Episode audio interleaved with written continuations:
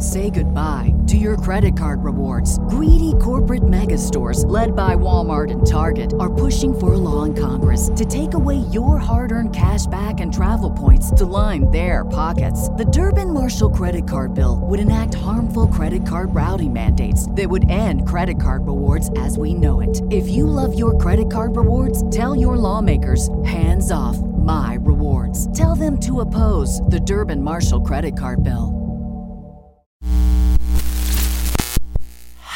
This show is brought to you by The Makery, the podcast network for makers.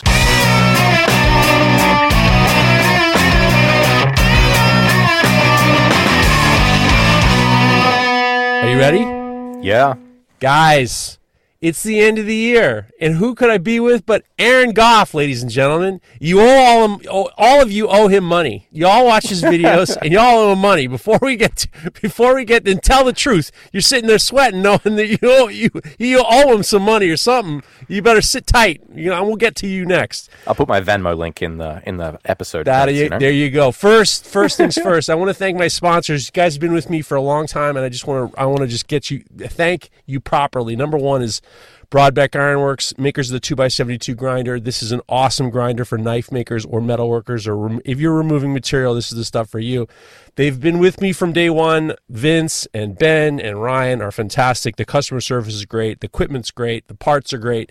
Everything is great. Go to brodbeckironworks.com, put in the promo code Knife Talk 10 you get 10% off everything. I can't thank them enough. They are fantastic. I appreciate supporting this podcast, and uh, it really means a lot.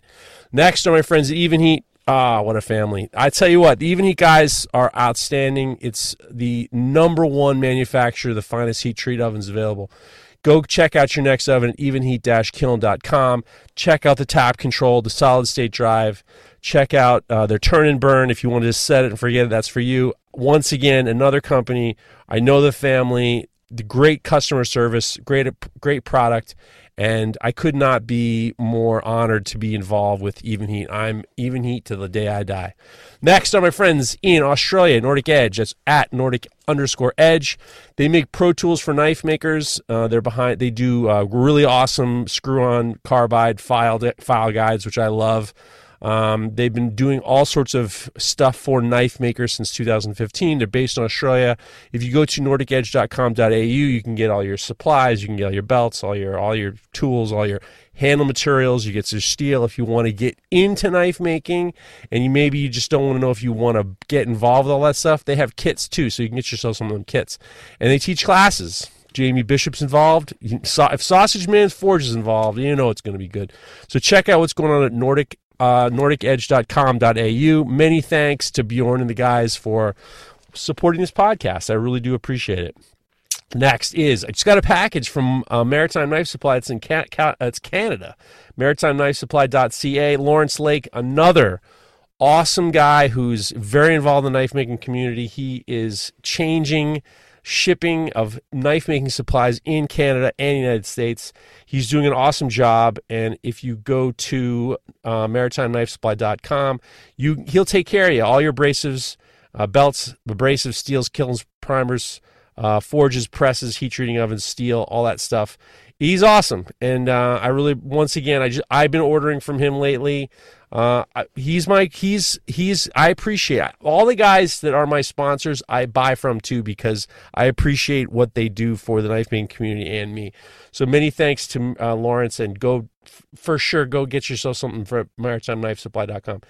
Once again, another another company, Trojan Horse Forge. They've been the makers of the stable rail knife finishing vise. Sam and Jeff been making these vices in the heart of Texas. These things are sick. The, you can hand sand your blades in comfort. You can also turn it around and you can handle. You can finish your your uh, your handles. It's it's the number one vice around. And and uh, if you go to TrojanHorseForge.com, you get promo code uh, Full Blast 10 gets you 10% off everything, including their Sentinel oil, which is great stuff, uh, and their handle press attachment, which allows you to put on a hidden tang knife a handle into the blade using the the, the Trojan Horse Forge stable rail knife finishing vise. Many thanks to you. I'm hitting it all up. Many thanks to my friends at Baker Forge and Tool, makers of cop, copper mascus and san mai and tiger mai and copper mai and all these amazing exotic steels coy and the boys have really figured out a way to make repeatable beautiful steel that's easy to work with for you don't have to be a bladesmith. These is this is perfect for stock removal. This stuff comes annealed. It's really easy to work with. It's super easy to heat treatment heat, heat treat.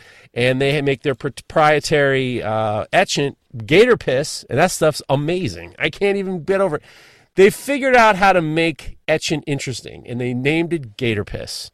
And that's hilarious. And it's but it's really dynamite stuff. So definitely go check out the, the boys over at uh, baker forge. And if you put in the promo code uh, full blast. You're going to get 10% off your entire order. Uh, once again coy and the boys i really appreciate it. Uh, i appreciate your great spirit. I appreciate your goofy videos and i'm all in on Shroja. i'm all in on uh, baker forge want to thank my friends at Total Boats, makers of paints, paints, adhesive, primers, polishing compounds. I use their two-part epoxy for handle scales. I really, really like it uh, very much. And if you go to totalboat.com slash full blast, you can get yourself an affiliate code and get yourself some of that too. Uh, what can you say?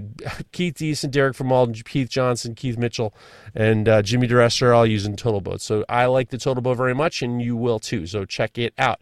Next is my friends at GL Hansen and Sons, makers of G Carta. This is a unique composite of natural fibers and fabrics mixed with epoxy under pressure and heat. The stuff is amazing. It, he basically makes this loaf with colored fabrics and resins and heat and everything like that.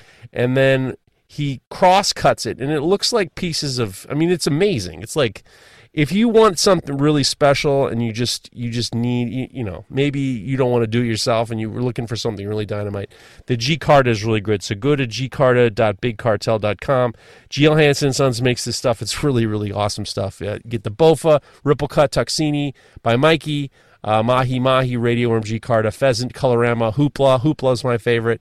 And they did a Hoopla variation. And I got to name Electric Fuzz, which is awesome too. So definitely many thanks to GL Hansen and Sons. You guys are awesome. They, they send me some stuff every so often and it's really cool to work with. I love I love it and it's really kind of neat. So many thanks to my boys over at GL Hansen and Sons at gcarta.bigcartel.com. And last but certainly not least, I want to thank my friends at Tormek. They sent me a, a Christmas package. They sent me a box of a beautiful box with cookies and probably the nicest pen I've ever used. This pen is unbelievable. Tormek are celebrating 50 years in business with the Black T8 sharpening system. It's a water cooled sharpening system. The thing is awesome. Tormek.com or at Tormek underscore sharpening online on IG. I love Tormek guys. Um, I had a chance to spend some time with them in in uh, Barcelona with Tomer Botner at Florentine Kitchen Knives. Awesome guys. I love the Tormek. The Tormek's made me a much better knife maker, and uh, I cannot thank my my my sponsors enough. Uh, you make it a little easier for us to you know, keep this ball rolling, and I am very appreciative of that. So many thanks to you guys. You guys have been great. And I want to thank my next guest. I mean, uh, when I said in the beginning, I mean it. If you've learned how to make a knife, guaranteed, if somebody says, go watch a video, you have watched an Aaron Gough video. Aaron Gough is my friend. He is one of the, the premier uh, knife making video men of all time. He is also the maker of the Resolute Mark. What are we on, Mark 5 now?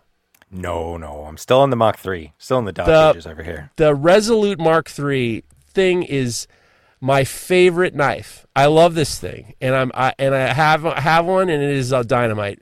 Aaron Gough, how are you? I'm going good, thank you, mate. And you know, I it's it's cute. You think people owe me money, but you know what? The the community, uh, all my customers have been a huge support. No one no one owes me a damn thing. I'm, I'm very lucky to be. I'm not saying the customers. I'm saying all them flea bags who've been oh. watching your oh. videos and making your knives. That's what I'm talking about. You know what? One Go day ahead. someone will copy my process start to finish, and on that day I'll be really impressed. The the best cool. the best part is you've made it very hard to copy your process. if you watch those videos, so you'll do a couple videos. Some I I mean, I tell you, I'll be I I think I've told you this before. We've talked for quite a while now, but uh, when I first started, I was a blacksmith. And mm-hmm. then I learned with Matt Paul, who's an awesome bladesmith. I helped him teach a black a bladesmithing class. So I right. thought, all right, I can do this because I was forging for you know ten years before that. So the forging was easy. It was just like, all right, I need to do this, I need to learn how to do that. So I started watching videos, and I was watching you and Michael Trolsky, and I was like, wow, this guy is really talking very gently and making things seem very easy. And you were a huge help for me in terms of uh, just kind of getting to the next level of being able to learn how to make knives. Well, and we both know the truth. The, the truth is that it's really, really not easy, you know. So, yeah. Eh, eh, And there's a lot of people that supported me on the way up too, you know. So, like all those Blade Forums posts that I spent hours reading, and the the million people that answered questions, like, uh, you know, the videos at the time were not really a conscious way to give back. They were just like an extension of what I was doing. But yeah, you know, I'm super, super happy to be able to to give back and to Because you must still get messages from people who are just like, "Oh yeah, Aaron was such a huge influence on helping me get across the finish the starting line." Uh, well, I mean, yeah, on YouTube, I for sure I see people saying like, "Oh yeah, you know, like this video helped me get started" or whatever. Um, but yeah, you know, like it's it's just nice. I just I know that that honestly, man, uh, one of the funniest things that happens to me sometimes is I'll Google something, and the answer that comes up will be like a forum thread that I started where I answer the question and then I've just fucking forgotten the answer since then. Oh, that's and hilarious. That's great. Yeah. That's love- that's love a quite a humble brag, by the way. That's a that's well, it's it's for completely esoteric shit, like oh, you know, Yeah. converting a, a CNC machine to single phase or something, you know. But like, uh, honestly, it's part of the reason why I do it. I have to externalize all these things because my memory's so bad. Uh, here's a question. I want to go back to something that you said uh, a few minutes ago, where you said, "Let's face it, this is hard. Knife Yeah, making is. is. hard." Yeah, I have a, I have a. This might be a hot, because this is the end of the year. We might be doing some hot takes. bring it. I would suggest. I've said this just talking to a lot of knife makers and knowing a lot of knife makers. My history is so much different than most knife makers because I was in metal fabrication for years before I ever made a knife. I worked in shops where we did railings and we were doing pickets and we had uh, expectations and we also didn't like fall in love with the things that we were doing. We were just trying to figure out the most efficient ways to get things across and then just you know you're on I remember there were some jobs where we were we would finish we would finish a railing the people would come to pick it up and by the time we they, it was gone we didn't have time to even look Yeah. at it Yeah. and it, it was I remember those days and just being like learning how to just kind of almost be a little blasé about the things you're doing. I feel as though, and I've said this about my shop when I have people come in to visit, I say I, I see my shop as a metal shop. And I have the same I have the same mindset as when I was in metal shops and we were getting ready to do a job or getting ready to do a fabrication job or doing a railing or something like that. I tend to think that all of it's hard, yes, but when you get that kind of like execution callous of how you're supposed to do things, maybe Yeah. it doesn't get that hard. Well, I feel like my my experience is different than most people's. That's all. And maybe it's, Oh, to me it's not as hard as it Well, is for other so- people. I mean, I think that this is one thing that I've been kind of like I know this at a rational level, but I feel like this year viscerally I've been learning that everybody's experiences are so different Yeah. than our personal experiences.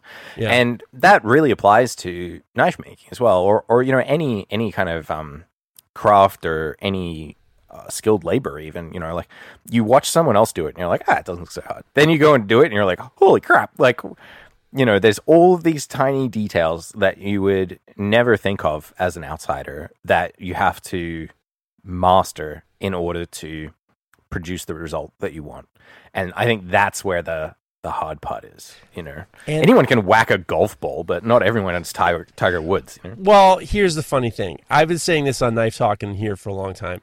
We're in this strange world where we are comparing each other. Knife makers do compare. You You know, you do compare yourself and you put yourself in the kind of like you ultimately will pigeonhole you in, in regards to kind of the pecking order of other people.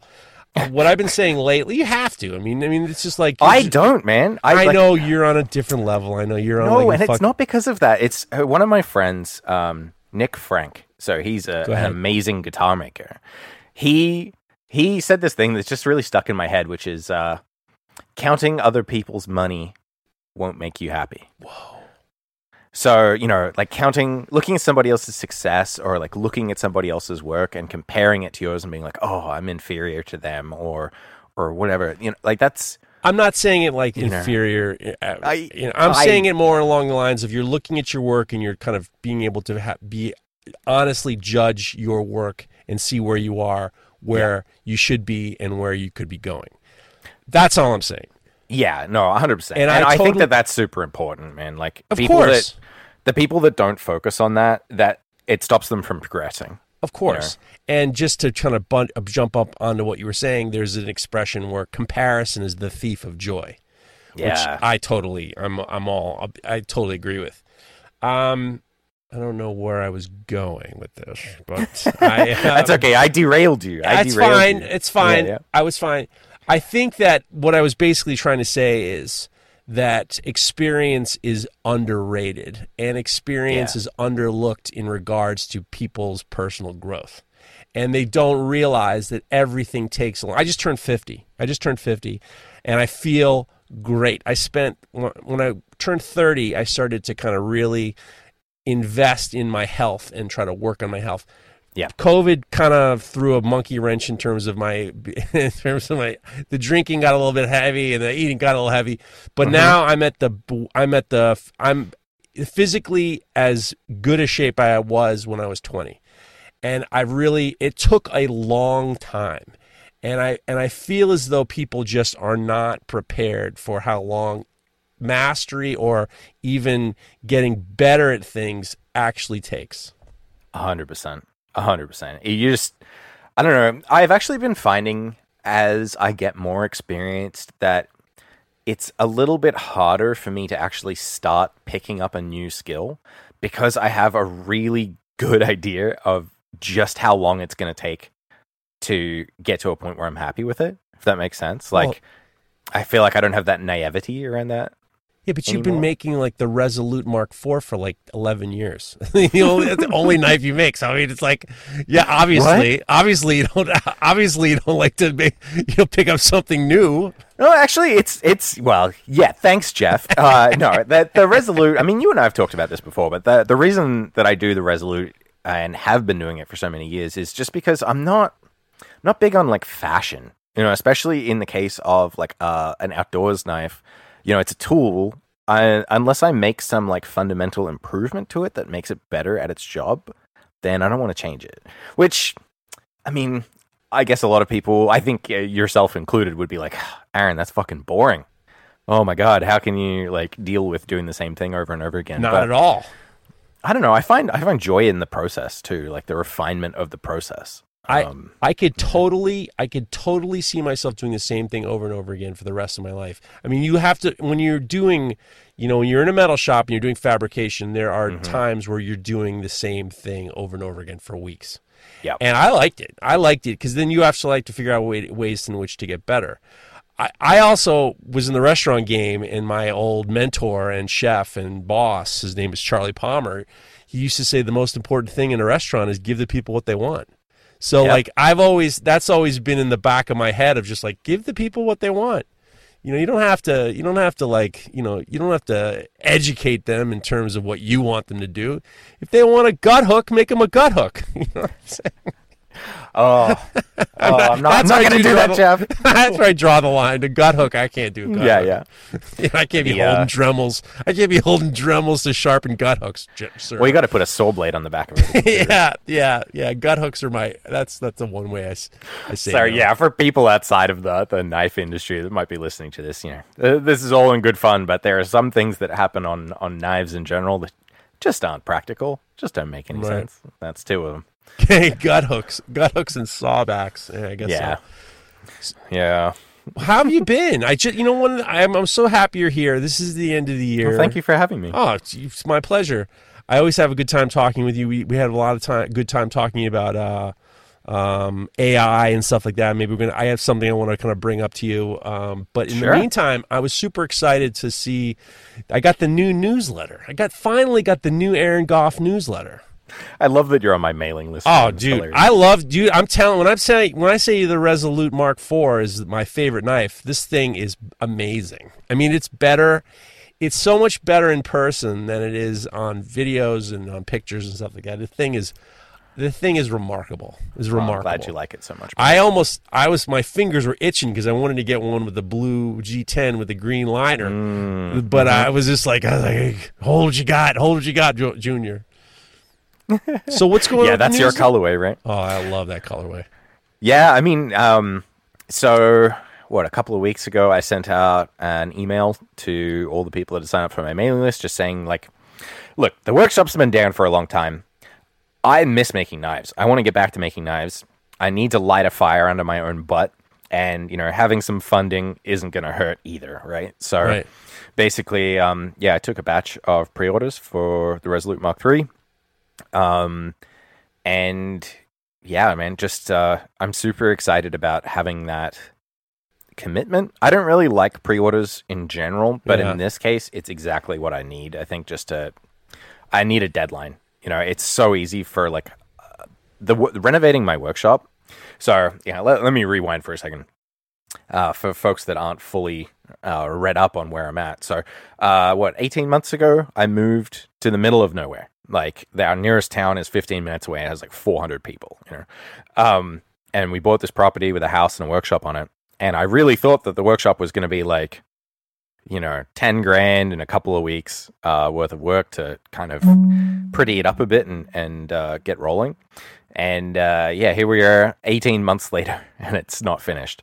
And uh, that's because the scope of work expanded. It needed more work than I realized. It had structural issues, blah, blah, blah. But, you know, the long and the short of it is that I think in this situation, having a deadline uh, is great. You know, and So you, you're ready. It's re- everything's ready to roll, or I mean, no, g- God, no. that, that would be easy mode. I, you know, I don't do easy mode. so so how much? When do you think you're going to start making this batch?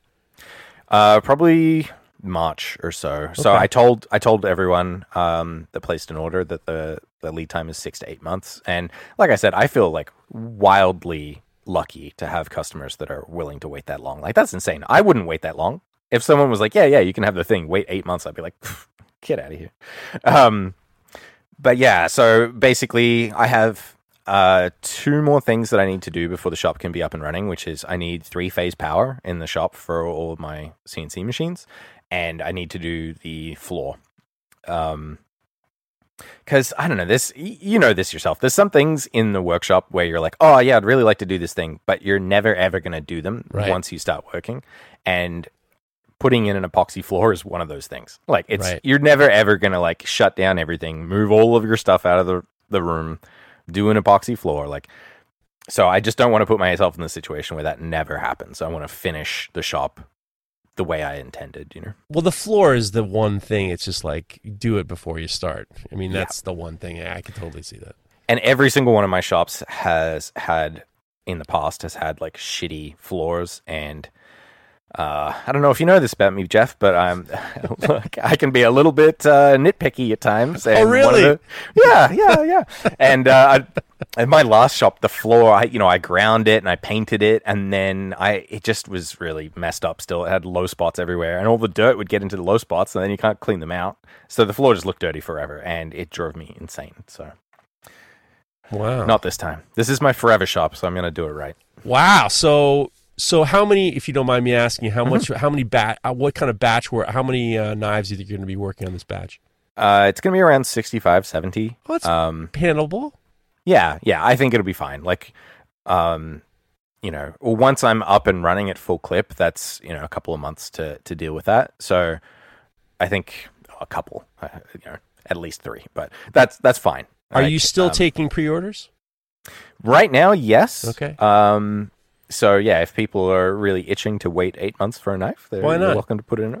Why not? I mean, Um, I tell you, the pre-order thing is so it's it's kind of controversial, but it's like unrealistically controversial.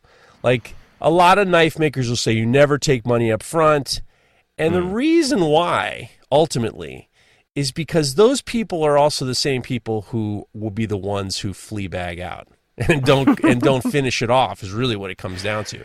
Yeah, and I mean, there's tons of cases where people have gotten screwed over, Yeah. you know, and it's not necessarily um, malice on uh, the side of the knife maker. Like, you know, it could be that they got sick. It could be that things took longer. There's there's totally cases of malice. They, Oh, they yeah, 100%. 100% exist. Yeah, but um, you know, in my case, I'm I'm lucky because like I have a track record. I've delivered pre-orders many times before.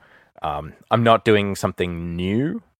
Uh, I actually kind of wanted to, but then I checked myself and I was like, nope, nope, nothing. Like, don't do something new. Finish the workshop. You know, re-implement the process as you had it because I haven't made any knives in 18 months. There's going to be a lot of shit that I've forgotten. Um, so you know, just kind of playing it safe a little bit, I guess. I think that it's perfect that you just this is going to be your getting the shop because obviously you've never made anything in this shop before. So all No. the all the equipment's going to be in different places. Yeah. All, you're going to have to create your own. It's going to be really exciting because you know how to make the knife, but you're creating a brand new like air traffic control in your shop of where everything's supposed to be. And Yeah. I think it's going to be a fun project for you, frankly. I mean, 60, 60 is is very manageable. If you to- told me it was going to be 400, I'd be like, No, my no, no, man, no. I'm coming up and how I love to help you. But but 60 is 60 is very handleable. Yeah, and I and that's the thing. Like, I think you also have to be realistic. Um, you know, uh, I think some people get stars in their eyes when when the pre-order starts coming in. They're like, "Oh my god, if I just leave it open, I'll have like a million dollars in the bank," and they Right. they forget that you're you're kind of taking a loan. You know, Right. And you have to pay that back. Yeah, and there's nothing at the end. Yeah, yeah, exactly. There's yeah, yeah. nothing at the end, and all what, the- what yeah like what jeff's saying there and i've been in this part, position in the past like when you take pre-orders you know everything comes in up front so you Right. finish the pre-orders you've done all this hard work and your bank account might be in the negative because it's taken longer than you expected or things were more expensive you know it is a risk on the knife maker's side too to take pre-orders It's I, I remember we used to take pre-orders. I you know we would I'm st- I'm not against it. We've Mm-hmm. we it's taken me 3 years to cut our order list down to nothing. And Yep. we that was the plan years ago. Actually, I was talking about it uh, last week that 3 years ago I wanted to have for uh, Christmas holiday time, I wanted to have 100 knives in the shop ready to go, and we have 150. And it was and with no pre, and we were taking I was taking I was taking customs a week ago with the promise to get the knife out for Christmas. Like I was taking. I was wild. I was going banana. Like no problem. We got this. I, I got a guy now and it, we, which has been really helpful and I it's been good. The pre-order thing is good because you are it is a loan. That's the first time I've ever heard someone refer to it as a loan. It's That's a totally a no loan. interest loan. It's a no interest loan. And the the the the issue is I remember we did some pre-orders with some chefs because we at the time the only reason we were doing pre-orders is because I needed a gauge of how many knives I could sell. Of their, Yeah, I was right. doing a uh, I was doing a, a collaboration with the chef. We didn't know how they'd go, and I wasn't going to about to make a hundred. And if we don't sold fe- we sold ten, so we would do the pre-order to kind of figure out how many people we, and then we'd know how to make. And frankly, I just remember when we sold, I think it was like 40 or something like that. My business partner was like, Isn't, aren't you happy? Aren't you happy? And I said, "Ugh, now I got to make them. You know, Yeah, it's just like, that sucked. But now I've been doing, instead of pre orders, we've been doing batches. And then sometimes they don't go. And sometimes Yep. there's, they sit in the shop. But at the same time, as they tell everybody else, it ain't fish. It's not going to go bad. So it's, it's, you know, it's up on the website and people every so often will cherry pick and, it it makes life easier. But the the fact that I think that there's this negative connotation on taking money up front, which in any other business it's not really strange at all. Right. Yeah, and I mean, I have mixed feelings about it. I think, as for me personally, as a business model in the long run, um, doing batches based on pre-orders just absolutely ruins my mental health. Right. Like it, it puts the uh, reward in totally the wrong place. Right. It puts the reward on the sale rather than like finishing the knife and Right. getting it out to a customer. And um, you don't get the the like financial incentive after you've made the knife. You know, so like it, it really does mess with you. Um, and in this case, I'm only doing it. It was actually a really big decision on my part to to decide to do this because of the negative mental health experiences that I've had with pre-orders in the past. Right. Um, and in this case, the reason it makes sense is because of the deadline. Um, you know, so I, you know, the I'm not gonna lie, the shop's been real expensive to do that renovation. I bet. Um, you know, I'm lucky I have a day job now, so I can like kind of do it piecemeal if I wanted to, or I could go to the bank and you know extend my credit and and do it that way. But you know, doing it so that my uh, customers can help me finish that process, I think is a much more constructive way of doing it. 100%. Yeah. And it also means, like, honestly, from a risk management perspective, if I go to the bank and take out a big loan and then I lose my day job, oh man, I'm in trouble at that point, you know. Whereas it, uh, having pre orders from the customers, if I lose my day job, now all of a sudden I have more time to, to work on making those knives for people, you know. So, But here's the interesting thing about you in, in, in general is not just, I mean, the fact remains is that your videos are some of the best, but your knife is that. the best. And the fact is, is the Resolute Mark III is a is a fucking triumph. And the crazy thing is, is that you know you wouldn't have to do pre-orders if you just didn't give anybody a choice on the steel, the the finish, or or the handle material. Like if you just decided we're just going to do, I'm going to do a, I'm to do 60, you know, uh, AEBL with a DLC coating and the G10 black G10, and that's just the way it is. I don't think you'd have as much of a of a, of a I don't think you wouldn't even need to do a pre-order. You know, you and I've done many that in the past where I just kind of eh, I, what people call that like maker's choice or whatever, where you just you do whatever you want. Dealer's and people choice, want 'em, yeah. they- yeah, great. Um, I've done that in the past, but I also I really do enjoy the like individual interactions with people, Yeah. and they're like, you know, the oh oh, how do you think this com- color combination would look? You know, um, and and getting them something that's like uniquely theirs. So I don't, I'm sure Yeah. you've seen this, but on the website, I've been I actually changed my process to enable me to do this. I I pre-machine all of the G10 for the handle scales and the liners into very specific shapes, so that you know, so basically like long rectangular bars. They're the exact same size as each other, and then I have this um, jig where I can glue them up. So if you come to me and you're like, "Oh, Aaron, I want that royal blue handle scales with the the toxic green liners," you know, I can put those two colors of G10 into this little glue up jig, and two hours from now have a handle blank that's ready to start machining. Yeah, Um, I that's great. You know, I would I would really love to get to the point where like uh, people can place an order for a completely custom like combination, and then they get it within like a week. That'd be amazing. But yeah. I'm away from there. Yeah, well, I mean, I, I'm just, I'm just glad I hadn't heard from you in a while, and I'm just very glad that you're back at it because, like, I mean, I've said this, I'm saying it again. I mean, the Resolute Mark III is one of the best knives in the custom knife game. I mean, Um, I'm glad that you like yours so much, man. oh, everything about it. The Kydex is beautiful. The knife is unbelievable. Everything about it is is just is just really, you know. I mean, I don't want to say enough, but I mean, I'm just glad that you're doing this, and I think it's very exciting because it is like this.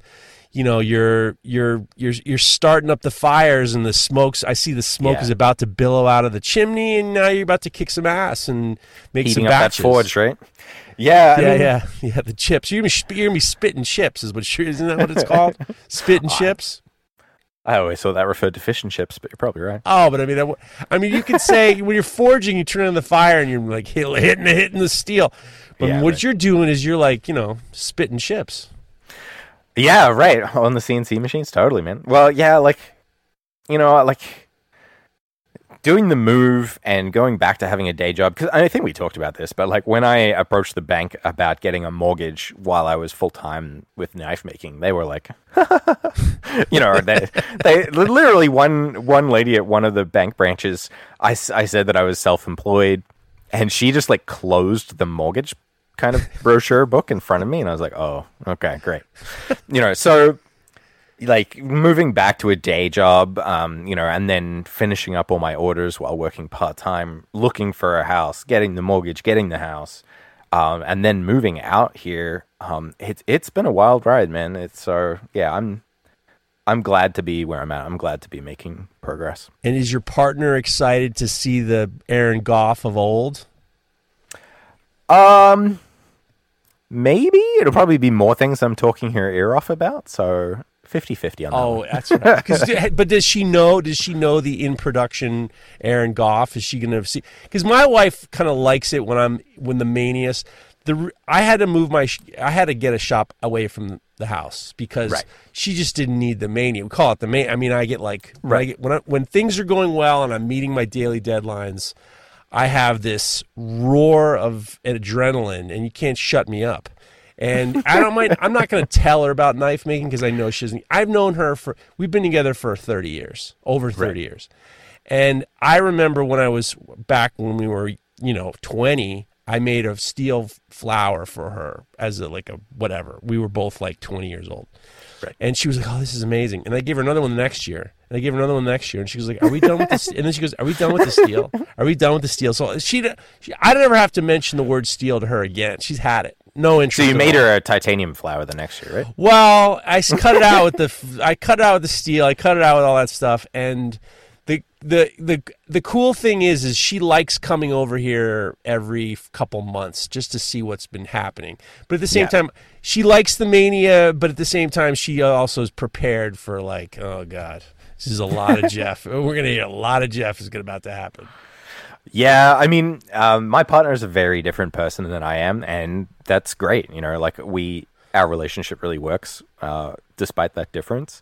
Um, so she's a teacher, and she currently, she, uh, what, like six months ago, five months ago, she got basically her dream job, which is super exciting. Like I'm really proud of her. She's, she um, is teaching basically the kids that the the system has failed.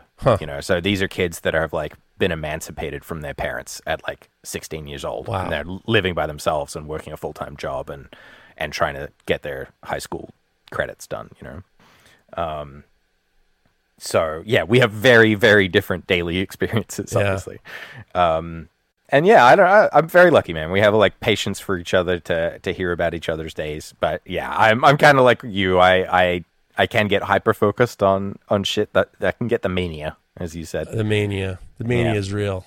Yeah, hundred But that's the best drug of all time. I mean, that's there's Yeah. no. I mean, there's no better alcohol or drug or anything better than this the the sculptor or the makers the mania uh, the, the the that rush of you figured it out or even Yeah. something stupid like you fig, you know even you figuring out how to fix a fixture on your when you're CNC you know that you're just like you just fixed something and you get the mania and that's the best shot of it all yeah. Oh, yeah, I refer to that as uh, being in my glory. Yeah being in your glory. Yeah that is Yeah. i call it the mania. I've always I've, i love the mania. I just I like the glory because it's a bit of a, a positive connotation. Mania sounds bad. I, I I always I had a my college roommate was named uh, his name's Miles and he was just one of the he inspired me because he was a sculpt he was a double major. He was an awesome writer and he he was a, a English major and a sculptor. And he and I had a sculpture studio together. And he would just like when he would talk he'd get you excited and he was just you know kind of like Hunter Thompson but at the same time a little bit like you know uh, just ex- very creative and exciting and then all of a sudden he would just get you fired up he would get you so fired up and he would always talk you know, about the mania the, you know so I always I always liked it Yeah, and I do love those moments, and I've had the most of those moments in in the workshop and workshop related stuff for sure. I'll bet. So I'm, yeah, being being at the house, especially given that we're so like physically isolated, um, being up here for the last eighteen months without having the shop available has been kind of a mind fuck. Right. Um, I, I have not super enjoyed it, to be honest. Um, because it's I don't know, man. Like I like working on buildings and stuff. Like I, I did renovations for a while. Like you know, it, that's great. But like when the thing between you and the thing that you're like most passionate about is a whole bunch of like ultra boring, dirty, hard work uh, to renovate a building, it, it's just it's not a great time. So did you ever walk in there in the middle of the night and just be just like eh, get excited for When get the gasoline out and start, fuck this, burn this shit down. yeah, you're gonna light the whole joint on fire. Yeah, yeah. But I mean, you have you must go in there and just excited to kind of like be done and get started. Yeah, I'm I'm getting into that phase now because I'm in the like finishing process, you know. So like I'm I'm painting the front room at the moment, and you'll like it, Jeff. the The whole place is white, like a, you know surgical theater white. I like But then, but then the bottom the f- bottom four feet of every wall, uh, I've done like a contrast color with this uh, gloss gray. You know, so when you put your hand on the wall, uh, it's easy to clean off. Love it. Yeah. I my dream I, my dream shop. My my daughter's in college now, and my wife and I are talking about our next step, and we would like to move and get, do a different a different house, same area.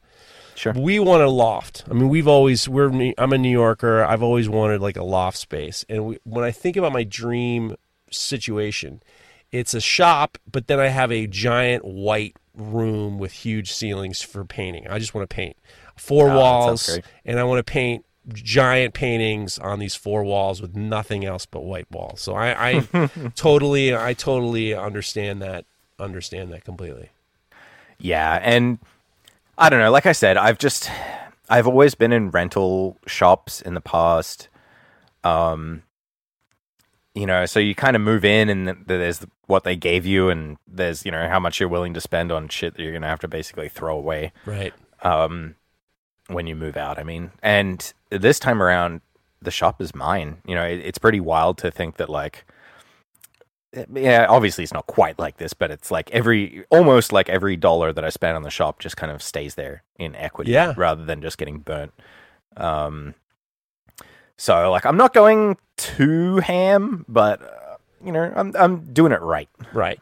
Now, once you get the power, is there going to be a lot of because I know you know every you always have made the joke that everyone seems to think I press a button and the knife gets spit out of one of the machines. Yeah, right. So once you get the three phase, once you get the power, will there be a lot of setup time with all the different CNC machines to get them where before you can start making knives, or how much time do you think it's going to take you to get all the equipment tuned up and ready to roll? Uh, I would say only a couple of weeks. Um, the the biggest issue is actually this actually happened before I moved. The the machines were in Toronto for about six months while I was up here working on the shop. For originally, I thought I could like you know have some overlap, pay for both for a while, and then get the shop done and move everything, and I'd be good to go. And uh, yeah, that ended up just being a really expensive, failed strategy, unfortunately. Um, but I turned on one of the machines, Millie, and um, the the computer because it's super old school computer it has um, it literally has like a lithium battery inside that like keeps the memory from going bad, and if if that battery runs down too low, uh, which happens most likely because you're leaving leaving the machine there just sitting for a while, uh, it erases all of the memory, like the the the memory gets corrupted and the CNC won't, machine won't work properly anymore. And uh, guess what happened just before I moved? Shut the fuck up. So the very first thing I'm going to have to do is actually fix one of my machines. I have to like resolder on a new battery onto the motherboard and reload all of the the programs and shit. But Is that going to be hard? uh, it's one of those things, man. It'll be fine. You know, like it's probably going to be a weekend of swearing. oh, Um, nice. I like a weekend this morning. Yeah, you know, and you, ah, God, you throw throw things every once in a while, and then and you, it'll be fixed. It'll be good. So, just to kind of change gears, uh, Yeah. you kind of really changed the way I see because of your experience with computers and your your job and stuff like that. You kind of changed the way I've seen and talk about uh, the concept of AI. You back the last time you were here, you were saying eh, it's not really an artificial intelligence. You said it's deep learning software. All these algorithms Yep. are deep learning software. So it's not like they're not sentient. They're just kind of doing their thing, but they're not really figuring out ways in which to grow. Or I don't know. I mean, how would you describe it? Yeah, so I mean, just just for context, like my day job, I work as a software engineer. Right now, I'm doing uh, consulting, so I go into companies that are are struggling and help them, you know, set their processes right.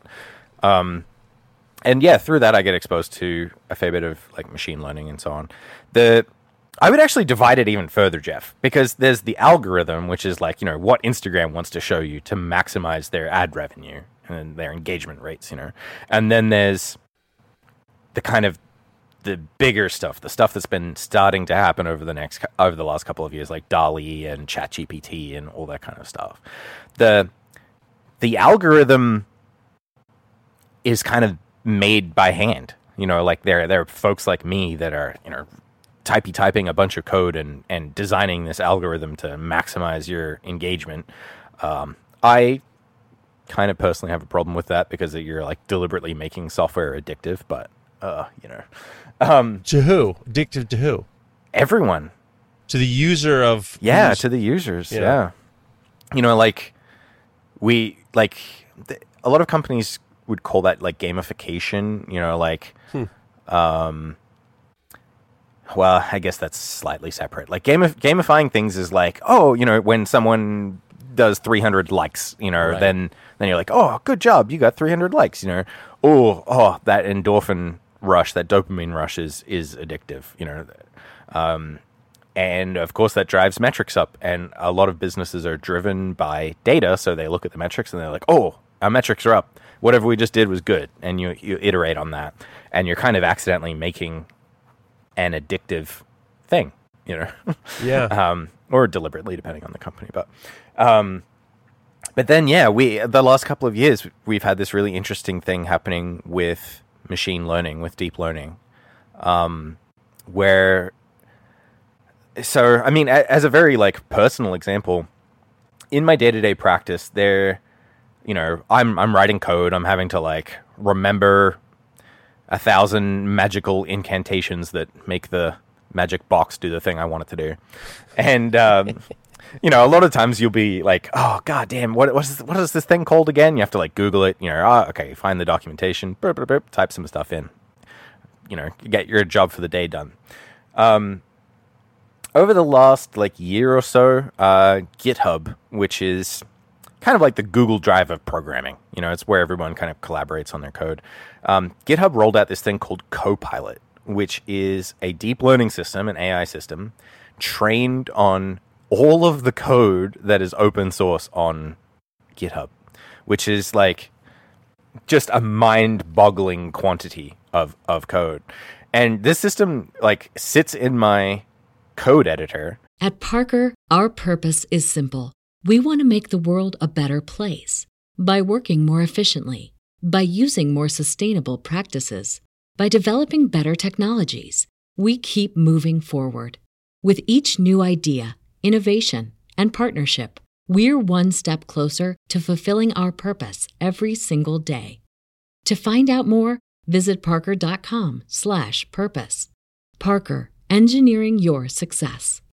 Say goodbye to your credit card rewards. Greedy corporate mega stores, led by Walmart and Target, are pushing for a law in Congress to take away your hard earned cash back and travel points to line their pockets. The Durbin Marshall credit card bill would enact harmful credit card routing mandates that would end credit card rewards as we know it. If you love your credit card rewards, tell your lawmakers hands off my rewards. Tell them to oppose the Durbin Marshall credit card bill. Like watches what I'm typing and then tries to help me out. It's like, oh, I think you know, like it's kind of like Clippy from Microsoft Word, except it doesn't suck. You know. Oh, I see. It looks like you're trying to write code. Can I That's a good that? one. That's a Yeah. deep cut. Deep cut. So-. But I, I went from being like really skeptical about this to not even thinking about how much I use it. Like it is it it is a tool that I use every hour of every day, you know, when I'm working, and it's amazing. So- it, it is wild how how much things have changed. Is it is it like I got a new update on my iPhone, and when I pre when I start typing words, it it kind of assumes the word that I'm trying to say or the next Yep. word I'm trying to say. Is that basically what this program software does?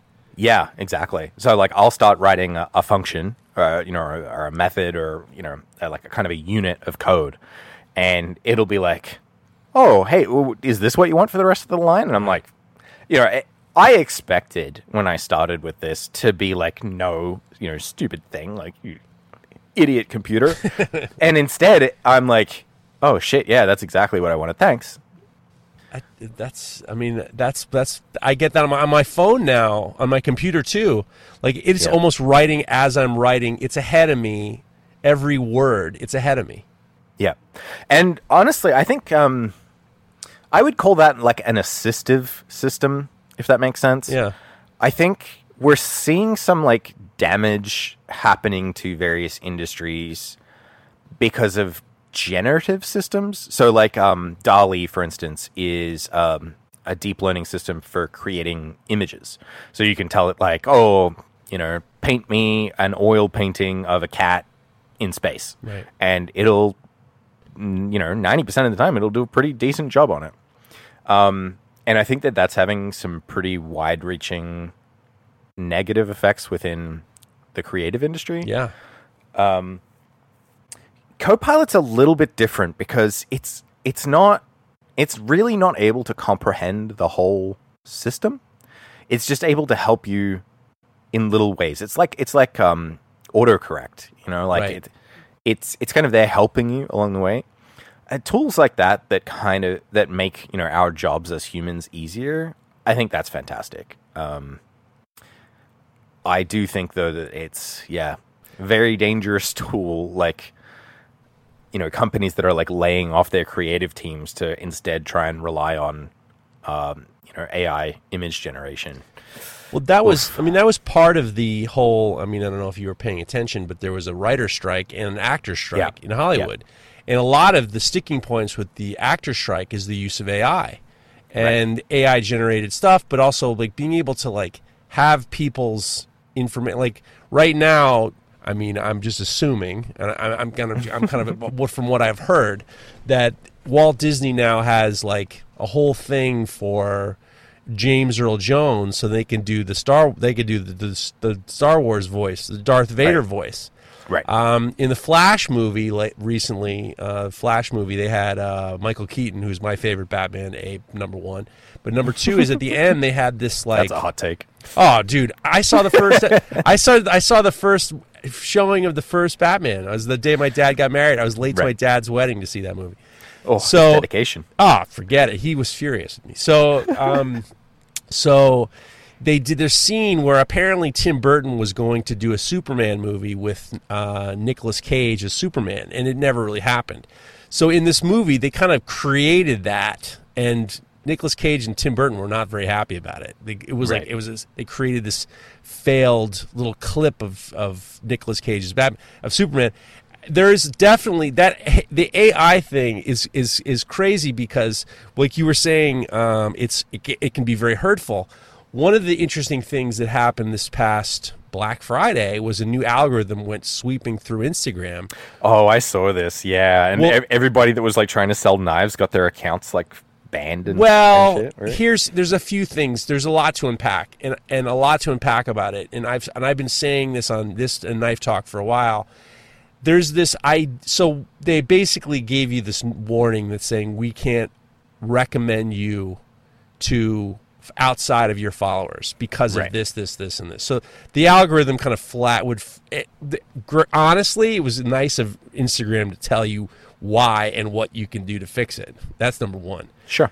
But number two is there was this mass freak out saying that they're being suppressed and knife makers and gun guys are all being suppressed and this is like this it was they were making it seem like this apocalypse where it was really just yeah. like a kerfluffle what was your whole take on that because i have a take from about a year ago that i think is the direct reasoning but well tell me what you think about that whole thing Um, I don't know. It, it so have I've been on the inside of this as well. So um, previously on Facebook, if with Facebook ads, you could market knives and sell them, and for me, I found that that was a hugely powerful tool for driving sales because you could be really specific. I could be like, you know, men between the ages of 25 and 65 in the US that have like hunting as one of their interests show them show them some uh, ads for my knives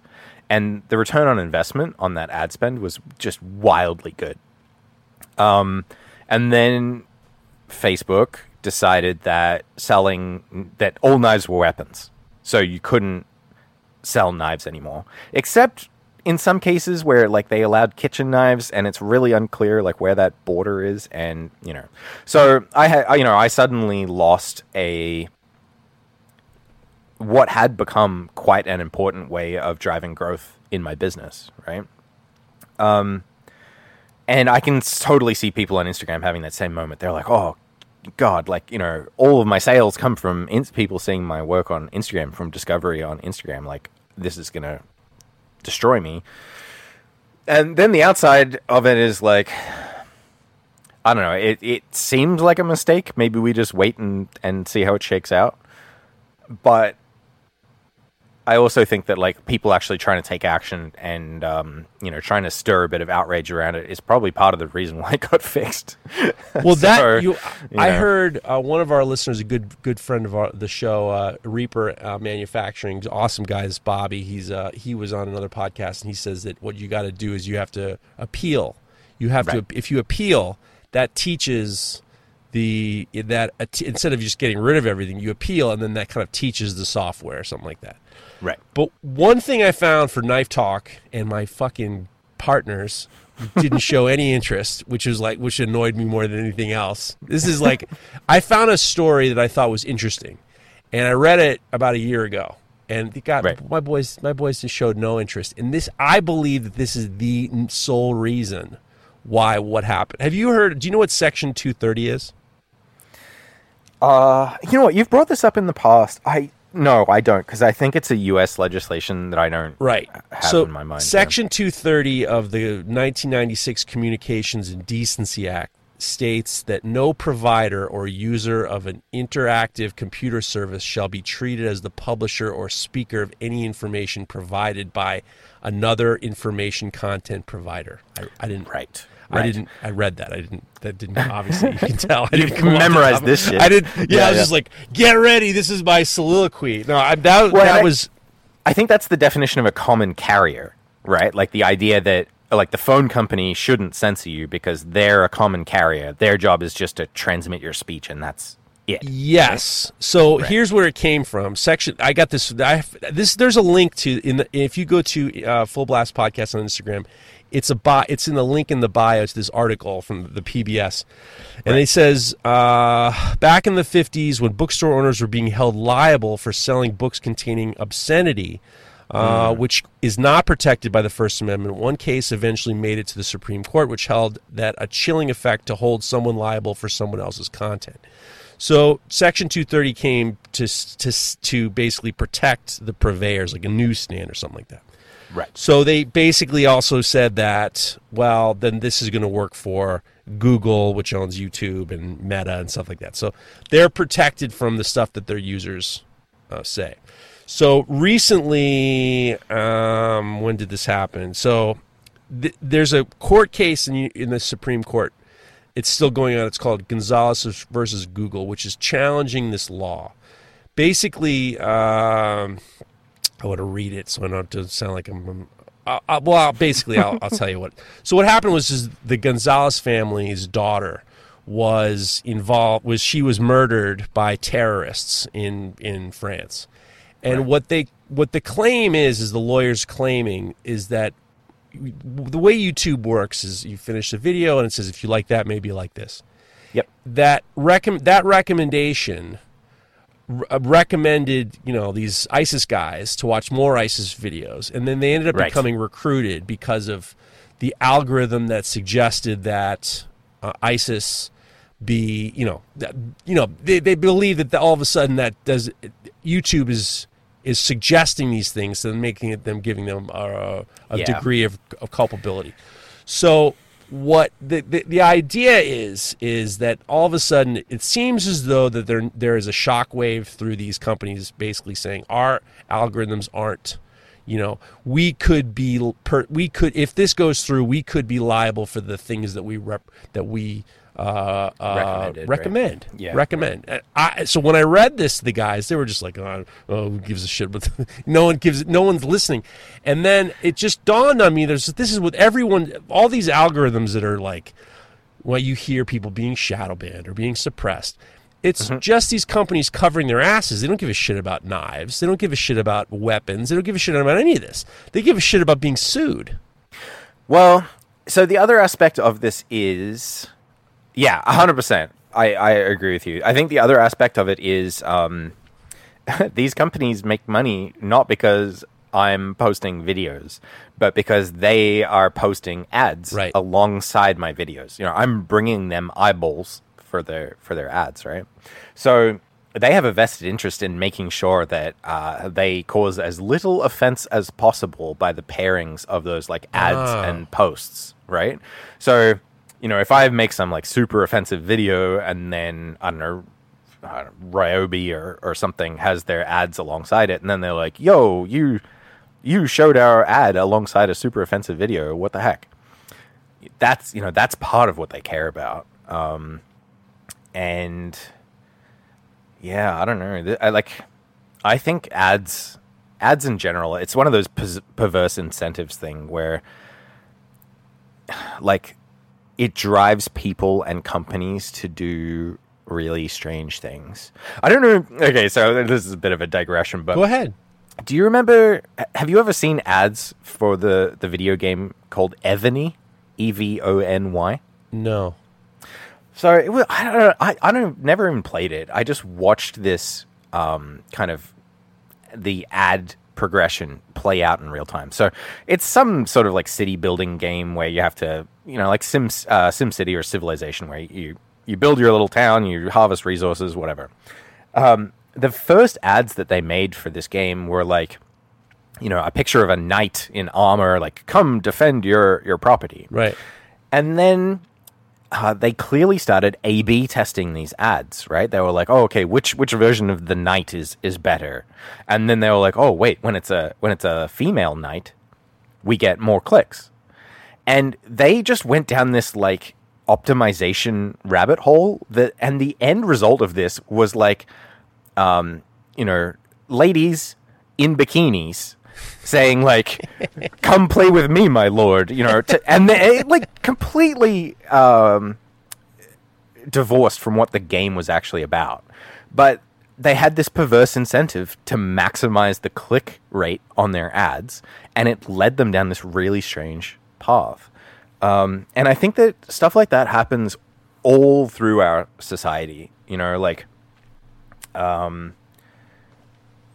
I don't know if you've seen those like uh, rage bait DIY videos where they'll make something utterly ridiculous. Like, uh, oh, I saw the one the other day where they were they were making like their own G10 out of like some old jeans and then using it as like the sole of a boot. Like, then you just have these like rigid shoes. Anyway, anyway, like the entire comments were full of like, what is this crap? But because it's so bad, they get people engaging with it. So Wait a they keep second. making content. What did you call it? Rage. Rage bait. This is something we talk about all the time. I had um, my friend Stephen Powell, who does he's full steam designs. Right. He started he and and then so I don't know if you know dies in every film. He's a um, Honor Kagler is unbelievable. Right. He makes just crazy things, and Right. he does it. It's all rage bait, and they're Right. looking for that engagement. He'll do like a slingshot. He'll do like an uh, a dart. Uh, you got to look at guys in every film on you. I mean, this guy is like he he's been on here before. He, he's unbelievably good, and he makes these videos to get engagement, and he does things that make people angry, and he does things to people comment, and it's it's rage bait. Yep. Chris Powell, if you're listening to this, it's called rage bait. You've been you've been you've been doing. They all have. Do, he did a video. He did a video where he demonstrated, and he wasn't even trying to.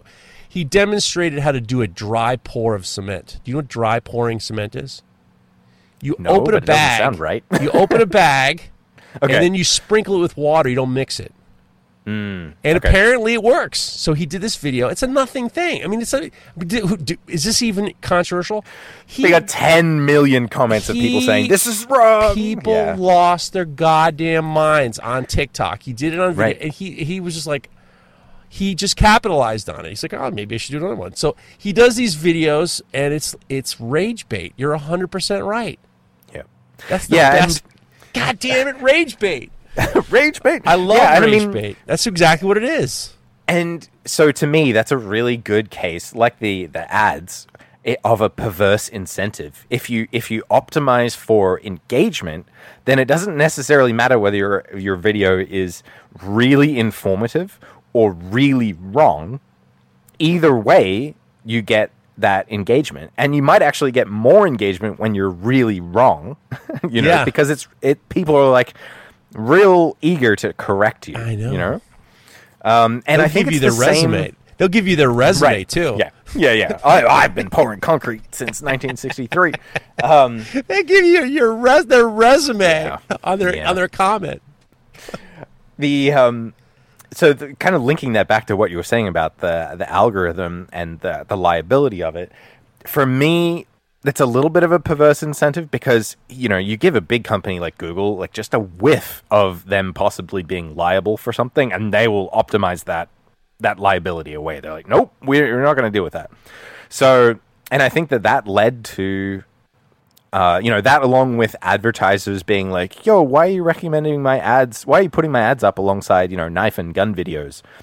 Boom, like all of a sudden it's too risky for them to get ads next to knife or gun videos, and therefore the whole platform, you know, kind of changes around that. I guess I kind of delineate YouTube from Instagram because Instagram Sure. isn't as addy as I mean when you do when you do YouTube videos and you have the opp- opportunity to monetize you're you're in business with YouTube for to a certain degree. But with Instagram, especially as a knife maker, like my job is to get new eyes on what I'm doing and then immediately get them onto the onto the newsletter and to get them over to my website. Like I'm not interested like I did the they were giving me money to do reels for a little bit and I was just like okay fine. but it was like Yeah. nothing, you know. And then, you know, as soon as I got the blue check mark, they took it all away, which was annoying. So, uh, but but but like, so my job, I don't necessarily ads aren't really for me in regards. I mean, Right. in regards to Instagram, but I would imagine that the I'm convinced that Section 230 is the reason why they're so like quick to um, not recommend because it's about the recommendation. It's not about the content. You know, they don't give a shit like what you tell the people who are following you. They they give a shit about like should we be promoting this person based on what they're doing and will this be liable? Will we be liable for this in the future? Yeah, and I think that accidental radicalization of people is totally a thing. Like, um, you know, I think I think we mentioned this last time I was on the podcast actually, but like I find firearms really fascinating. They're, you know, obviously as a machinist and Yeah. someone that really likes craftsmanship, you know, like firearms are super interesting. And every time I click on a firearms video, it totally ruins my YouTube recommendations because then they're like, oh, um, you know, our data set says that people that really like firearms are more closely correlated with being like ultra right wing. So here's a whole bunch of ultra right wing uh, YouTube content. And I'm, Yeah. I'm like, God damn it. I have to like retrain my, my homepage every time, you know? Um, but if you weren't aware of that and you just kind of were like, oh, okay, well, I'll click this. Oh, I'll click that. All of a sudden you end up with a drastically different experience than you know your partner or a family member in the next room is going to have on YouTube. Um, and it can become a real echo chamber. You know, like you're like, oh, did you see this? Did you see that news? You know, and it's all obviously with a very specific bias, but you you don't even see the walls of that echo chamber. You know. My wife sends me one picture, one video, one reel about a cat, and I'm screwed. It's like it's cats from now on. You know, oh, I'm fine with that. I love cat. Well, videos. I know, but it's just like it's it's, it's enough already. I, I, I'm honestly, frankly, I'm slowly, slowly, really kind of trying to drive myself away from, uh, off of Instagram, just because that whole, I just, I, I don't really. I'm trying to get. I'm trying to be less interested in it. I've always felt to me social media was strictly for me. In the beginning, I loved Facebook because I did like communicating with family members I just didn't want to see. that, Right. that, that, that's it. I love Right. seeing high school friends and not having to go see them. I like that. See, I, that I liked. But then once it started to become business, I really divorced myself from the like. I don't feel the need to voice my political opinions. I don't feel the need to uh, review things that have nothing to do with me or anything like that. I don't want to give my opinions on anything, and that's what I like. So I'm trying to like not enjoy Instagram as much. you know, Yeah, I mean, I I one hundred percent feel you. Well, and one of the things that I've been kind of facing as an issue is that, um, you know, my the content on my YouTube channel a lot of times is very like instructional, quite dry, and my personal style of, of like the videos that I really enjoy and engage with has really changed over the years. Um, I'm I'm actually I'm creating a second channel specifically so that I can kind of like unleash myself from the image that I want to present I, and want to continue presenting on the like Gough Custom YouTube. Um, not to go do anything wild or crazy, well, kind of, but like if I want to like I don't know review a lawnmower, uh, which is going to be very boring, but I'm totally going to do it. I don't want to do that on my Gough Custom channel. You know, so I started another channel called Shop Tales, um, which don't go there. There's nothing on it yet. Um, Is it T A L E S or T A I L S? uh, T A L E S. Okay. Yeah. But yeah, the goal is, you know, so like uh, what I made a pressure chamber for doing casting of epoxy. So you, you know, you, you pump high pressure air and it crushes the bubbles down to nothing. You make sure that you don't have bubbles in the middle of your casting. And a bunch of people on Instagram were like, "What are you doing? You're gonna kill yourself. This thing's gonna blow up. You've just made a bomb." And I was like, "Well, I don't think so because I used all pressure rated components. But now that I live in the middle of nowhere, let's find out." You know, let's let's find out how much pressure I have to pu- pump into this thing until it fails, and let's see what happens when it does. You know, but that that kind of uh, I I would call that like a high quality shit posting. I, you don't think it, we just we're not gonna do rage bait? no, I'm gonna go for high quality shit posting. High Yeah. quality shit posting. I'm I'm gonna say here's a hot take. I don't think that your Gough Custom viewers are prepared for shit posting Aaron. I don't think they're exactly, which is why I think it's time for a, a different channel. You know, they're gonna say something happened with this guy because he Well, just wasn't like this before.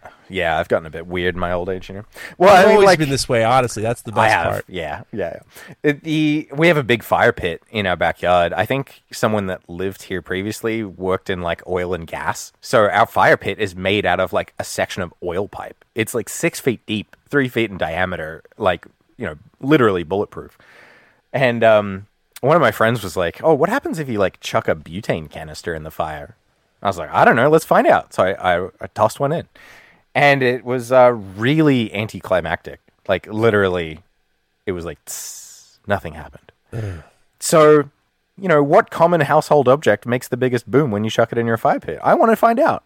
you know, and that is the kind of high quality shit posting I'm going to be doing on this channel. High quality HQSP with you go. Aaron Gough. oh my God. I never thought this would be. I kind of had a hint. I had a hint that you had a. Because you watch your videos and you're very. Your tone is very professional. I think that's probably one of the reasons why people like you so much is that your that your Hmm. posts are very like you're talking like you're talking to people in a clear, concise tone and you're very like understanding and stuff like that. But now it's like I don't think people are going to be ready for shit post Aaron. I think we talked about this last time too, man. Like honestly, I just need a bit of an outlet for that stuff I know. because without it, um, you know, as you were saying about Instagram, like it just becomes business. I like that though. I'm I'm, I'm, dude, Yeah. I'm I'm on the cusp. I think my age. I feel as though I got into Instagram and Facebook in the early days. Like I was forging and I was a blacksmith before before YouTube started. What? And How did you learn anything? I, I mean, I wor- I got a, I was lucky I had a job at a You fabrication talk shop. to people and shit. Jeez. Well, I mean, Age. you know, if it wasn't for, I mean, well, we could talk about that too. But it, it was like, and also, I think also being part of Generation X and having my experience of, I had terrible experience with galleries. Like I had galleries in New York, I had galleries in Wyoming, I had galleries in California, and they were, I felt like it was a pimp relationship. Oh I yeah, ga- galleries are the record labels of the, the Oh, art it's world, the right? pimp. Yeah. It's it's a pimp relationship, and I resented it and Mm-hmm. and everything about it. And social media when it first when Instagram first started, and it was like the, it was the icon was like a was like a old uh, Polaroid camera. I remember I was I was on there. I've been on there 14 years. This fucking Yeah. Instagram, and I remember this was my way out of that pimp relationship right. and also being part of generation x and and you know there was a little bit more self-reliance and all that and it was really i feel as though i'm at the age now where i was i was almost like the cutoff of before. I mean, older people have you know are not really as interested in it because they don't see the value. And I feel as though I Right. got in on the ground floor at an older age, and it paid off to a certain degree. And I couldn't have built Feder Knives. I couldn't have created Feder Knives without social media. Couldn't have. 100%, man. Like I uh, I guess my first real exposure to social media was Reddit. Um and uh, uh what was the one before that? There was another one before that anyway. I I I was part of the the great exodus, I think they called it. Um over to Reddit. And yeah, my business wouldn't exist if it wasn't for Reddit. Like I posted some photos of like some of my first knives on there and had someone else be like, "Oh, can you make me one?" And that that's it. That's how it started. it is it is an extra but i wonder i was talking to I've, i talked to a lot of content creators and i even mm-hmm. asked them "D- are you offended if i refer to you as a content creator because you know people people get you know their their hackles up based on anything that you call them you know you never know Yeah. oh i don't want to don't call me a maker don't call me this don't call me that however they identify and I wonder in the beginning it, it definitely felt like Instagram was for artists to show their art. It was definitely I mean that's when I first started it was like I was showing my art and I was selling sculpture on Instagram. They would reach out to me whatever. Yeah. And as I go through the iterations in the years, and now the only thing that gets you new views is reels, and I got to do these goddamn reels, and I'm you know I'm relatively miserable in all the reels, which uh, people like. I'm shit posting basically. I'm miserable in the reels, and you can tell. Depression shit posting. Yeah, it's like it's like yeah, Larry David of knife making, no problem. Okay. But I've totally noticed that I feel as though Instagram is no longer really trying to help smaller companies try to do their thing. They're far more interested in content creation as opposed to people showing their work. Yeah. Well, I mean, what gets more engagement? What makes more money? Tits. There you go. I mean, you know, like sorry, yeah, but I mean, and it's you know, and- money is the ultimate perverse incentive, right?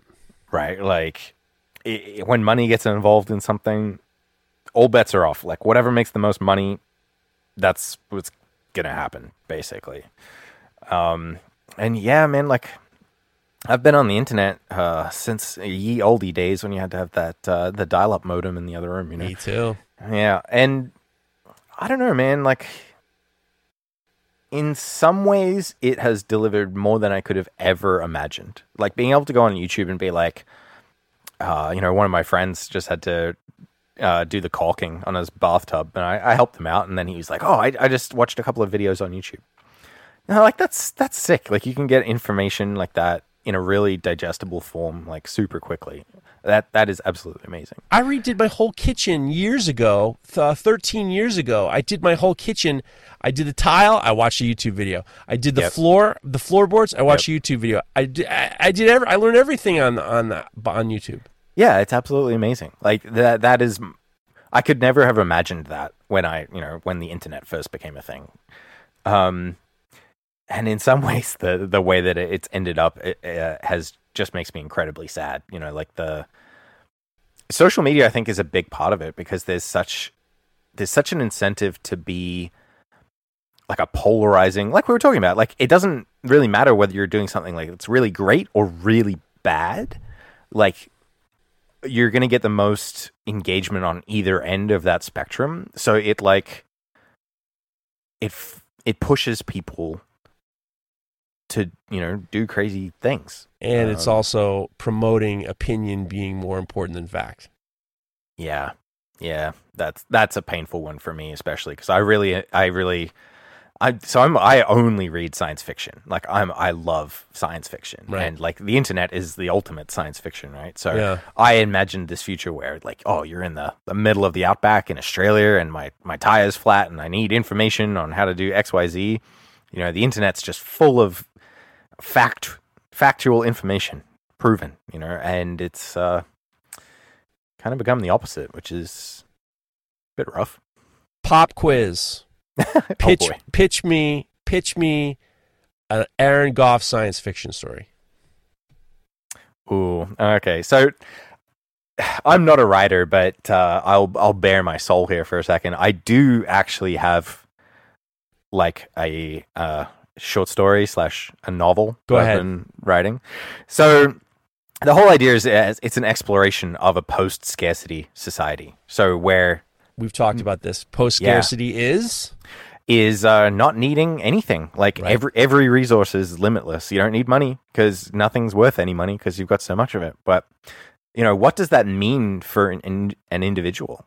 Like, where does the the meaning for your life come from? Like, is it tied to your job? Like, you don't need a job. The robots do everything. Um, you know, how do you how do you find meaning? Like, wh- what is it that you latch onto in that kind of an environment? So that that's kind of the the theme that I'm trying to explore with what I'm writing. Uh, and when I say writing, that's a very loose term. I haven't even touched it in like two years, but you know, one can dream. good. Yeah. I always wanted to pitch comic books, comic book Mm. storylines. I was a huge when I was a kid. I was a huge comic book storyline guy, and I was Right. friends with writers and, and artists from DC and Marvel. Oh, Number cool. one, this might be a deep cut for someone. I always felt that Prince Namor, so the Submariner. I don't know if you know about the Submariner. I Prince, do not. Prince Namor, half. He was the first mutant. He was the first mutant. He was the first mutant, half human, half Atlantean. Oh, I I, thought you were gonna say half man, half fish. No, Atlantean. He's you know. all right, so my my first pitch to Marvel, and I think they listened to me. I felt as though Submariner needed to be on the X Men. That was number one, Mm. And they had him in there a little bit re- you know, recently. But I I talked to some guys years ago. I was just like, I don't know why Prince Namor isn't part of the X Men. They Right. stuck him in there. The next one, my only thing I've thought about this recently is I think the Batman concept is amazing. And the reason why it's so amazing is because he's such a fascist. He's such a fascist. He's a rich billionaire, His dressing goes, up right? and beating up street street guys. He is the ultimate fascist. He's like the fascist, you know, wet dream. I love it. I love it. I love the whole concept. My pitch would be Batman goes into retirement and decides to go into politics. And Bruce Wayne Batman's the whole country. And he becomes, he uses his guile and his smarts and his intelligence and his craftiness to like take over the United States of America. And it's like he turns, who he turns the United States into a fascist country. Interesting. There you go. That's my. I would. I'd pitch. love to. I'd love to see it. It sounds better than um, seven Batman reboots. Yeah, that's fine. Yeah. I mean, that's far more interesting. He's like, you know, if he could like, he's no longer able to like jump through windows and stuff like that. Now he's gonna like, you know, he's gonna corrupt. He's gonna be. He's gonna corrupt politicians and become like this. Or that, that gradual corruption of himself as Yeah. he faces up to the world. He Yeah. becomes becomes something else. Yeah, That's all. it. You know, because he is a fascist. Might as well make him a dictator. You know what I mean? you know. So Yeah, sure. what were we talking about? Post God knows. God knows. You and I, blabbermouths. Well, I, you know, I- back to, I mean, back to the, you know, there, uh, there is an overriding, there's an overriding thing in social media where that, you know, facts are, you know, people's opinions and the trends of people's opinions are becoming, you know, much more. It's just becoming, it's becoming more and more dangerous, frankly. For, uh, of, I almost feel as though, and I hear this a lot in the maker community. This is my last hot take of 2023, and then we'll get the fuck out. You can't know, promise that. Last You hot know take. You can't promise that. I listen. This is my last hot take of 2023, which is I feel as though I love the maker community and I love them, and I, I every so often you'll hear someone say I was no good at school, I hated school, I didn't like Right. learning, I did- I found something that I loved, making this or making that, Mm-hmm. and this is a hot take. I'm pleased if you're offended by this. Keep it to yourself. Don't tell me about it. So This is gonna be good. I feel as though if you go out on the limb and say I hated school, I didn't like college, I didn't like school, I hated learning, I hated school, then I feel as though you're not really allowed to have an opinion on important adult stuff. Is that a bad hat take? Like I hear stuff from people who are completely uneducated. They make they make very uneducated points on educational things that you know rational things if you learn about perspective and you learn about rational things and you learn about how to listen and then think about it and be critical thinking then you would probably have a different opinion. I feel as though there needs to be you, you're not allowed to send your if you don't like school, if you didn't like school, you don't like learning, you don't want to. I don't think you're allowed to have an opinion on you know hmm. intellectual stuff. I totally disagree. Uh, sorry, I totally agree. Good, good. Uh, oh, you agree or disagree? No, I totally agree. Also, Oh, I, I didn't like school. Um, Well, but I mean, No, I, just, I mean- you know, I hear stuff. I hear some stuff from some people I know, and it's just like, bro, you told me on another some other podcast that you didn't like school. You should have liked school. You're not allowed to have this opinion. It's not. yeah, I get where you're coming from. It's like, oh, you've never learned anything about physics, and you're disagreeing with gravity. Like, uh, Yeah. um, yeah. I mean, I didn't like school, Jeff. I, was- didn't was like at school, either. Uh, I think that was more of a social thing than a learning thing for me. But um, Can I can I just tell you why I tried to do as, as well as I could in school? yeah, I ended up getting into a, a good college, and Mm-hmm. when I got there, I felt as though I owed because I had friends of mine who were not going to classes, they were getting stoned, they were not, they were skipping classes, they were failing out. I felt as though I owed my slot. I had to do the best I could because somebody could have taken my spot and done better with it. Maybe changed their lives, maybe it mm-hmm. made their lives better. and the, the the fact that I had the opportunity to go to this school and to you know, not waste somebody's opportunity. Like I felt as though I owed it to that person who wanted to come, but they got rejected. They could have done a better job and changed their lives. I owed it to them.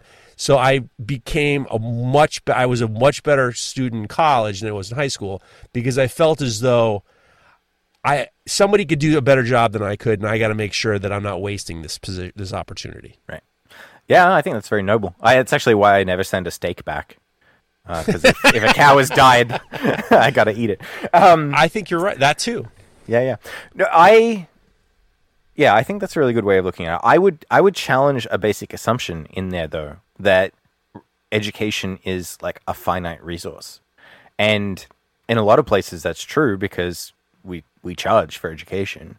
But that that see that feels so wrong to me. You know, like um I like I think a lot of people come out of school and out of education without skills that are like hugely applicable to the Yes. real world. Like, why why don't we have like how do taxes work 101, 101? You know, like everybody should learn that shit.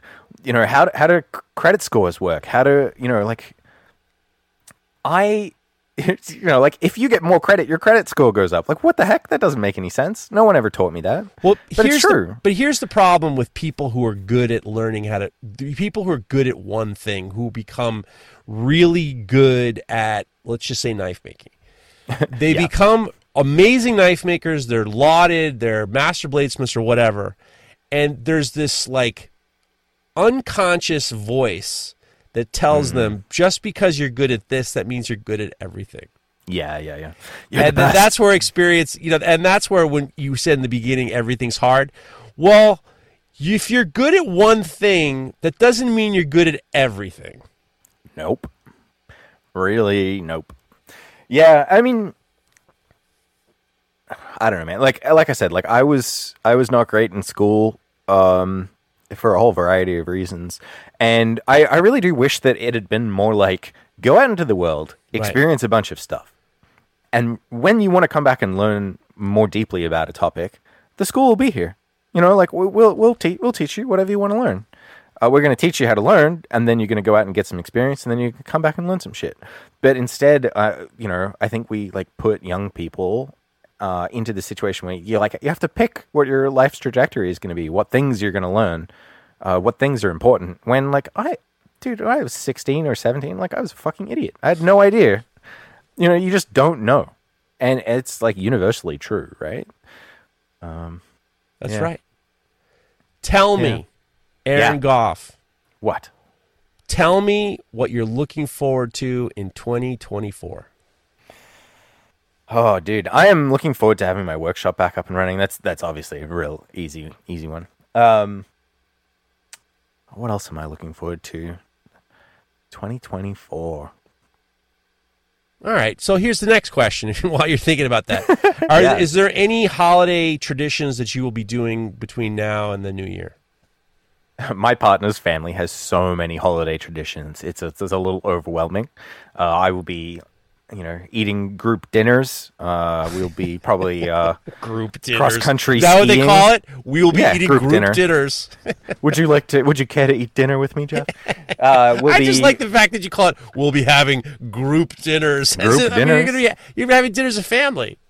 Yeah, absolutely. Her her family is like wildly competent in outdoor things. Like she has relatives that are like internationally known in the commu- in the canoeing community, and like so we go outside and they're like, "Oh yeah, okay, you're on your cross country skis for the first time ever. You kind of look like you know what you're doing. Let's go off off the road, you know." So uh, part of my uh, Christmas tradition at the moment is just eating shit in front of relatives for a week or so, just doing things so far outside of my comfort zone and being terrible at them. What what? That's funny. That's that is funny. I, I like this time of year because we have we're having a, we're having some we're gonna have a friend over who's uh, you know who's just lost their uh, significant other and we're looking forward to sending some cheer his way. We're Yep. looking forward to uh, we always watch the polar plunge in our town and that's always fun on the New Year's Day and we do the feast of seven fishes where we cook seven different kinds of fish for dinner one night that's fun and we have christmas Yep. we have a nice christmas dinner which is fun and then we have uh, my wife has this uh, these uh, very um, she has these uh, special meals we're supposed to have on the first day of the new year all these uh, when you're when you're superstitious all these superstitious meals and that's always fun so uh, it's i think it's a nice time of the year to wrap things up and then get very excited for the new Yeah. year Yeah, and that that I'm doing the same thing. I I'm a little one track at the moment because the workshop's just been uh, Yeah, of course. eating up so much my my space. But yeah, I'm just I don't know. I'm I'm very happy, feel very lucky in the the new house, and I'm just looking forward to like continuing to have that experience. last Um, question Yeah, bring it. the triumvirate Oh yeah, triumvir. The triumvir the triumvir knife. Yeah. triumvir when will i get my hands on one Fuck knows, Jeff. I'm Um, just saying. I'm just saying. I've been like, this is like the this is like the white whale. The triumvir is the white whale. I need to get my hands on one. for me too, man. Like honestly, the the process has been kind of wild. Like I, you know, I went to cooking school That's with right. the initial prototype. That was like six years ago, man. That was so long ago. Um, I think actually it's even longer than that. Holy mackerel! Yeah, I'm really, really looking forward to that. I actually bought a whole other CNC machine um, during the process of the move that I then have to restore because it's a piece of shit. But I am that machine's going to be dedicated to making the kitchen knife. Um, very, I very much looking forward want to that. to be on the first batch. You are already. Don't worry, I've got your name on the list. Aaron Gough, ladies and gentlemen. Gough Customs. Always, uh, always good to hear your voice. You have an open invitation. I know, you know, Oh, if you ever feel the need to just, you know, you always have an open invite. You don't have to wait for me. Anything you need. Guys, Aaron Gough is the guy who taught you how to be a knife maker. Show some respect. If only he had Patreon fucking 10 years ago, he would be, he'd already have his shop up and running by now.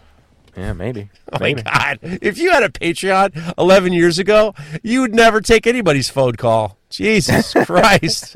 Put, ev- put all those that yacht money. put all those all those videos behind a paywall. Holy There mackerel! If Gough Customs like you'd be the Elon Musk of wherever the hell you are right now. there you go, guys. There's no there ain't nobody better than Aaron Gough, Gough Customs. Guys, I want to thank you for a wonderful year. I'm very grateful uh, for the kind words you guys have said about the Full Blast podcast, about my sponsors. I want you to do me a favor. I want you to be good to yourselves. I want you to try a little harder. I wish you all peace and prosperity and good health for 2024. I'm going to take a couple weeks off and then we're going to see what's what. I got it. We got guests coming up, but I'm taking a break. taking a break, ladies and germs. Aaron, happy new year. I wish you peace You and too, man. prosperity and health. It's always great talking with you. Thank you. Right back at you, and thank you for having me. You're the man. All right, guys. Happy New Year.